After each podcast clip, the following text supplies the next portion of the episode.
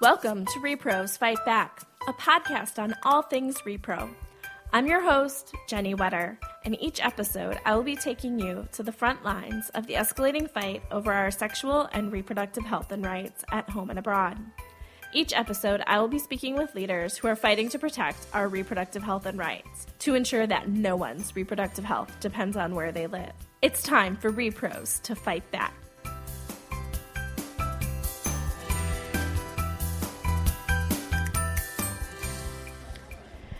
Hi, everybody, and welcome to this bonus episode of Repros Fight Back.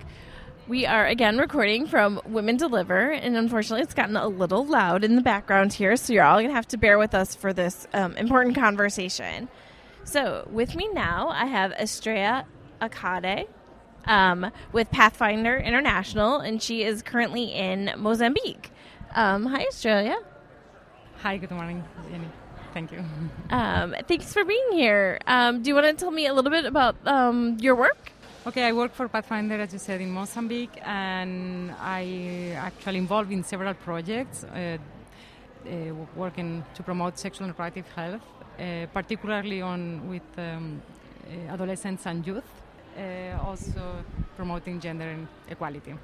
And actually, I see that as something that goes together. Like we cannot talk about gender equality and um, women's rights, girls' rights, if we are not tackling sexual and reproductive health and rights. And we cannot talk about sexual and reproductive health and rights if we are not also addressing gender inequalities. So it's something that really goes together, and we are working on this in several projects. And maybe I could uh, start talk a little bit about one of the projects that is a project uh, actually funded by Global Affairs Canada, and that I have been uh, talking about in this uh, Woman Deliver conference. Okay. Okay. So, um, yeah, you want to tell me a little bit more about some of the projects you're working on in Mozambique? Okay, uh, I will actually focus on one specific project. It's a project funded by the by Global Affairs Canada in two provinces, uh, two provinces where we have uh, high rates of, um, of, early marriage, high rates of um, early pregnancies, also where gender inequalities are very strong and uh, uh, present. And so, this project, in this project, we are uh, focusing on adolescent girls and young women to improve gender equality and so that, as we say, that these adolescent girls and young women can exercise their rights to bodily integrity and their rights to sexual and reproductive health. And this is something that goes really together. And we, as one of the first steps in this project was to carry out a survey. We carried out a survey with uh, the girls and women and young women and also with men in the communities to really have a better knowledge of what were the um, social and um, gender norms in the communities, what were the perceptions and attitudes towards certain issues of uh, gender relationships, how were relationships in the house, how they saw that, and uh, also in relation to um, contraceptive methods, to um, uh, uh, gender-based violence, gender, gender-based violence, and so it was a, a survey that has given us a lot of information on what is the context we are working with. Great. Did, was there anything that surprised you in the survey? Well, actually, uh, there were some. There is some information that really is aligned with the um, demographic and health survey that was carried out all over the. I mean, all across the country. Uh, like some statistics are similar, but we did, for example, find out that the um, gender marriage is more common than what we thought it was okay. uh, based on those uh, statistics something that, okay, we know when we work in this field, how, uh, but I think that the, that the studies shows is that also women themselves and these young women, uh, they also have very ingrained patriarchal norms. Yes. and, and so uh, how, for example, when they were asked, um, do you think that a man has the final say in the household? I mean, we have even more girls and young women saying that yes, it is the man who has the final say in the household than the men themselves. Or when they were asked if, if, the, if a man has a right to kick the, his wife out of the house if she's raped, they also said, many of them, almost more than a quarter, said yes. Yes, he has that right.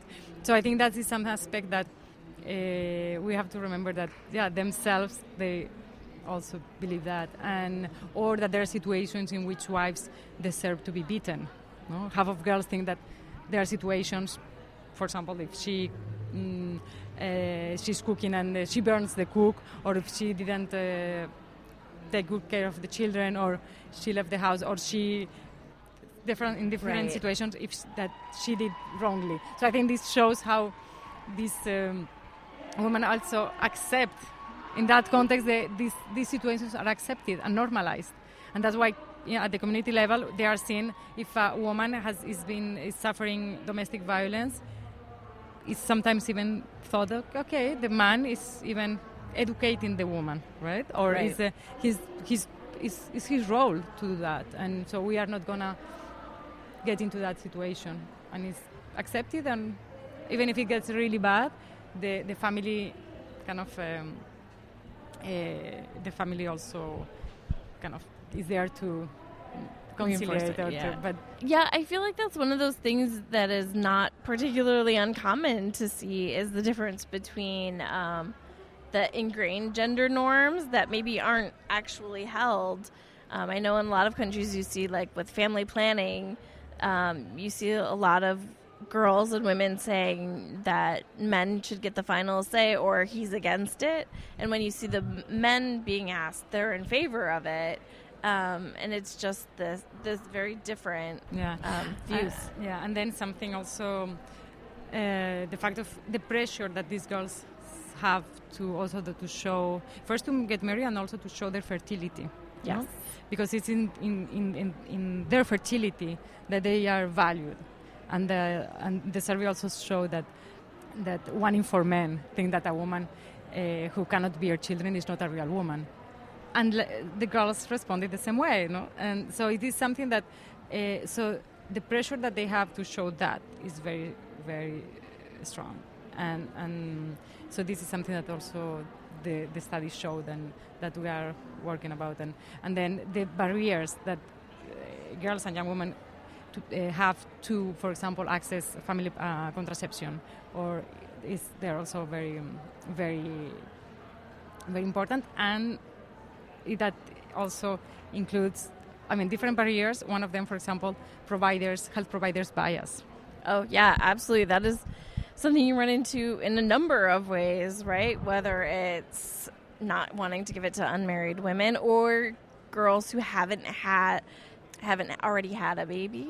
Um, you know, sometimes there's that, or just even um, younger people going. They don't want to provide services or aren't going to uh, provide them in a youth friendly way there's a lot of bias. Yeah, a lot of judgment and a lot of, uh, or not providing all the information available, or even the health provider taking decisions for the girl or the young woman herself. No, it's like already saying what you should say, what, what's right, what's right for you, and not letting the, the, the girl or young woman decide for herself based on the information, uh, wide information, and so yeah. this is something that we, we, we saw in the survey, but we are also seeing in our actually in our activities in the field.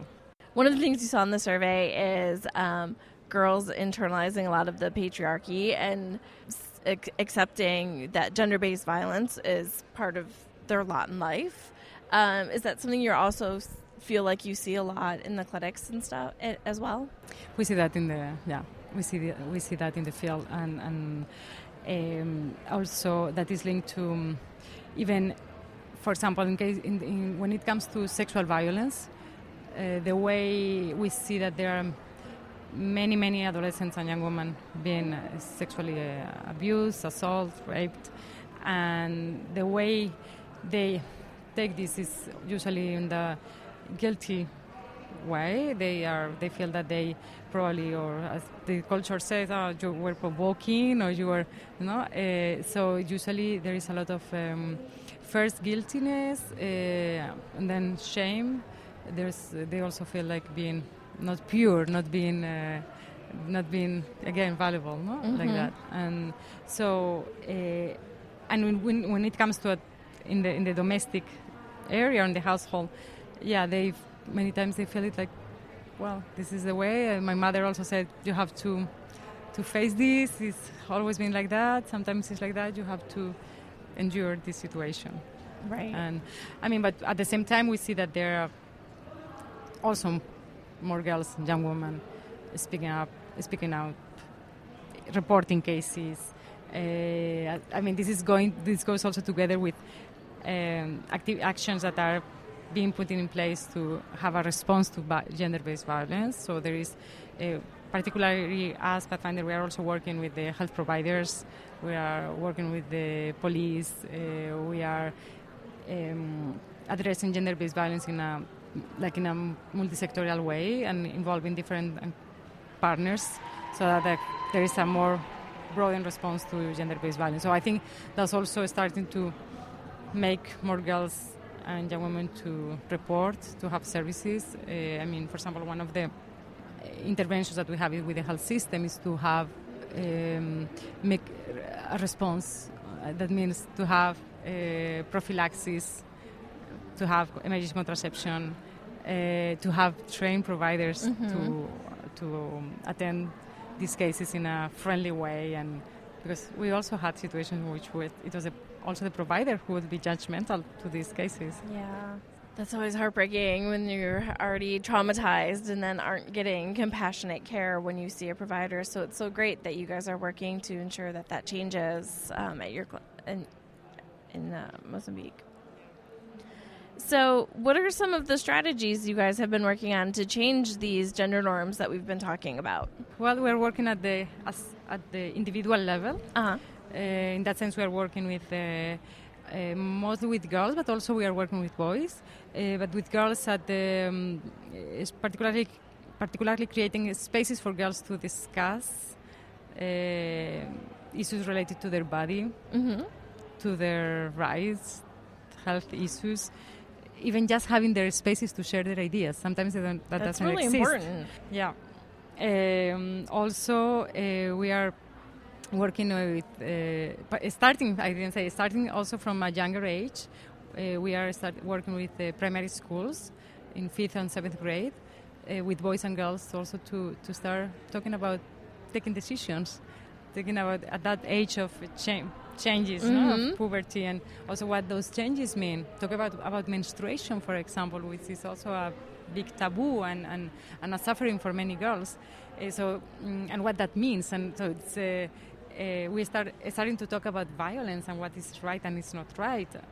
Uh, we start working on, we, um, around these issues in primary schools, then in secondary schools, and then also we have these groups of girls outside the school because we also know that there are girls that or they left the school earlier or they are married already or they because they got pregnant and then they didn't go back to school. So there are also many girls that are outside the health the, the educational system and that we are also working with them. And we also have a community intervention uh, because we know that if we want to change the gender norms uh, and if we want a more enabling environment for uh, adolescents and young women and, and boys to also have access to, to the health, uh, sexual reproductive health services, the community should also be involved. It has to be Supportive, yeah. Uh, so we are working with um, uh, we are working with community leaders. Actually, we have like community leaders that are part of the project. They are involved in the project and they are allies and who they also had to go through training and also they are still in a process of also reflecting and, and learning themselves and kind of so it's uh, but they are already let's say on our side and this and with also we also work with other um, community activists uh, that they are creating uh, spaces within the communities to um, discuss around these issues. So we have different types of activities, community debates, groups uh, where we have men and women together having open discussions Mhm. and dialogues. We are also working with um, uh, with the um, with all just with men. Some of them, what we say, like uh, the barrier men or the difficult Uh-huh. men. Not all. It's not just groups of the difficulties, difficult ones, but some of them are those parents that uh, they want their children, their daughters to li- le- leave school, or men that we know that may that they are a bit uh, aggressive, or that they. So we have some specific, and with other men in general, Uh-huh. we have specific also groups to discuss these issues and, and to work on a bit on masculinity norms. And, and then we have another type of intervention which is more clinical uh, interventions and also working with other uh, institutional uh, partners, like I was saying, health system as well as uh, um, social action institution and others. Yeah, it's really important. Like we often talk about needing to work with the the young girls and boys, but also working with the broader community because you know if we talk about the importance of the girls are newly um, empowered or uh, feeling like they want to stay in school and don't want to get married if you're not also working with the community to change the community norms it's harder for them to do that. Or if girls decide they want to access services but the rest of the community hasn't been brought along they might not feel comfortable going to the clinics to do that. So it, it, Yeah, it all needs have, to happen If you have a, if that girl has an aunt who is supportive, right, that maybe mm-hmm. she could go with her to the health facility, or if she knows that her mother or her sister, older sister, uh, is someone she could turn to if she has a problem, because I, I think that's essential. And and actually, sometimes there are some projects where it seems that they they focus more on just on the men, like as a barrier, but we know that we should, of course, also work with those mothers, those grandmothers, the aunt, the I mean, in the end, everyone in the community Mhm. who is also um, supporting certain norms that. Uh, Yeah, absolutely. And sometimes the mothers are more the gatekeepers than than the men. We've seen that with some traditional practices, like with FGM, that often it's the mothers that are still very invested in keeping the practice alive, and not the men. hmm absolutely, yeah. So those are, I would say that the, these community dialogues are very, um, very interesting because uh, uh, you get, they really get to have a reflection, and they bring the, for example, on some um, practices like could be early marriage or. Okay, what are the effects of this? What happens? Is it good? Is it not good? Why?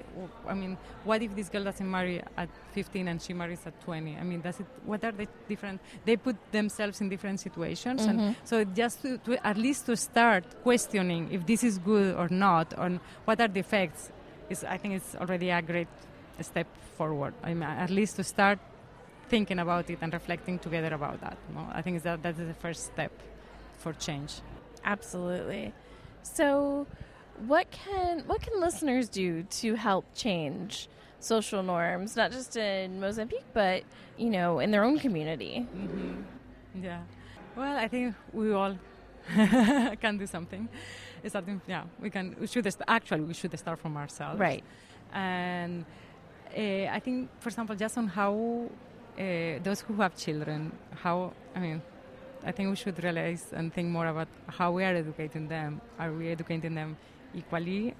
Are we are we already reinforcing stereotypes since they are born or hmm uh, so I think from the very, in very simple things actually, and how we manage our households, and are we sharing tasks with our par- partner? Are we?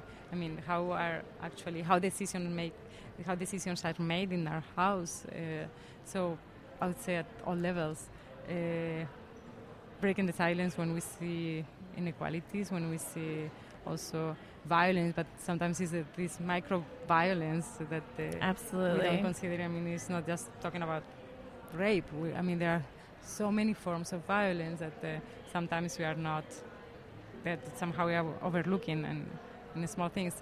Something that I particularly like on, is uh, language, how we use our language, and uh, how language is also Yeah, language matters. Language matters so much, and the words we use, how we do we use them, uh, I think we should start being more careful.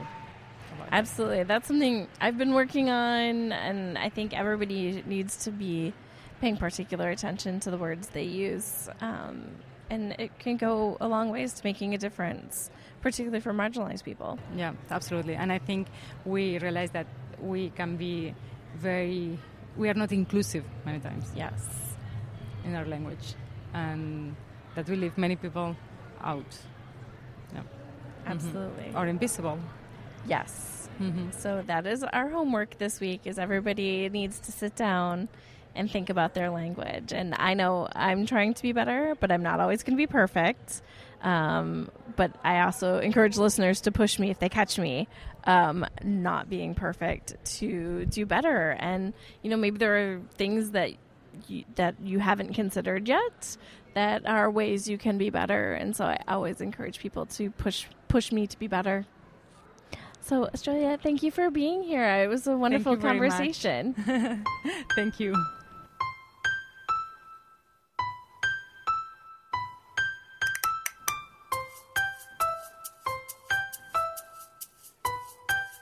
For more information, including show notes from this episode and previous episodes, please visit our website at reprosfightback.com.